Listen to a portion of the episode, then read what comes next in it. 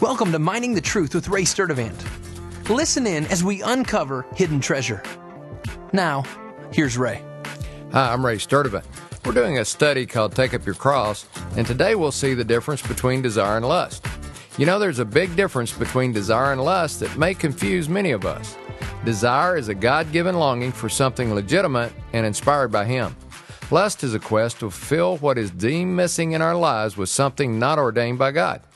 An easy example is the difference between sex in marriage and sex outside of marriage.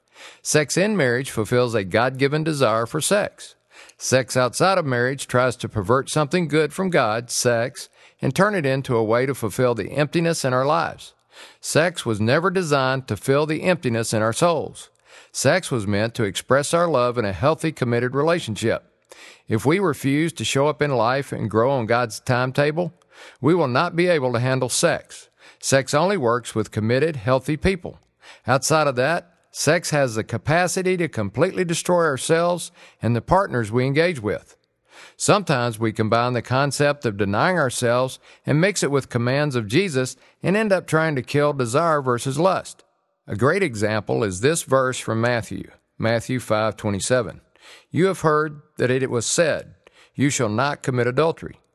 But I say to you that everyone who looks at a woman with lust for her has already committed adultery with her in his heart.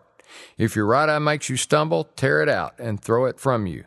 For it is better for you to lose one of the parts of your body than for your whole body to be thrown into hell.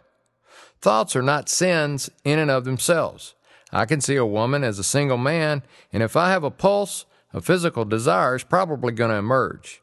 That in and of itself is not lust. If this woman is single and a believer in Jesus, that desire may actually propel me to want to get to know her and find out if this is the person God has for my destiny. But because I have a reliance on the Holy Spirit, I can have this desire under control and not let it deteriorate into self centered lust, into just trying to get my needs met at the expense of someone else. I believe lust is an attempt to use the things of this life to fill the God sized hole in each one of our hearts. Desire is wanting the God given pleasure of this life without trying to use it in place of a relationship with God. Denying ourselves can involve temporarily giving up a God given desire in order to wait on God's timing, not our own. But to approach life by denying every desire will not work, and it's of no value in the Christian life, as Paul says. Colossians 2:20 reads, "If you have died with Christ to the elementary principles of this world, why, as if you were living in the world, do you submit yourself to decrees such as do not handle, do not taste, do not touch, which are all referring to things destined to perish with use, in accordance with the commandments and teaching of men?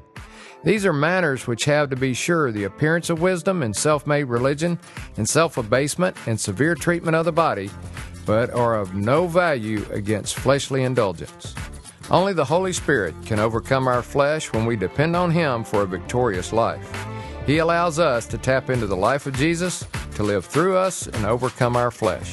I'm Ray Sturdivant, Mining the Truth. Thanks for listening to Mining the Truth with Ray Sturdivant.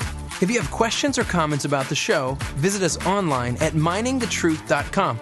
Thanks again for listening and join us tomorrow as we continue to uncover hidden treasure.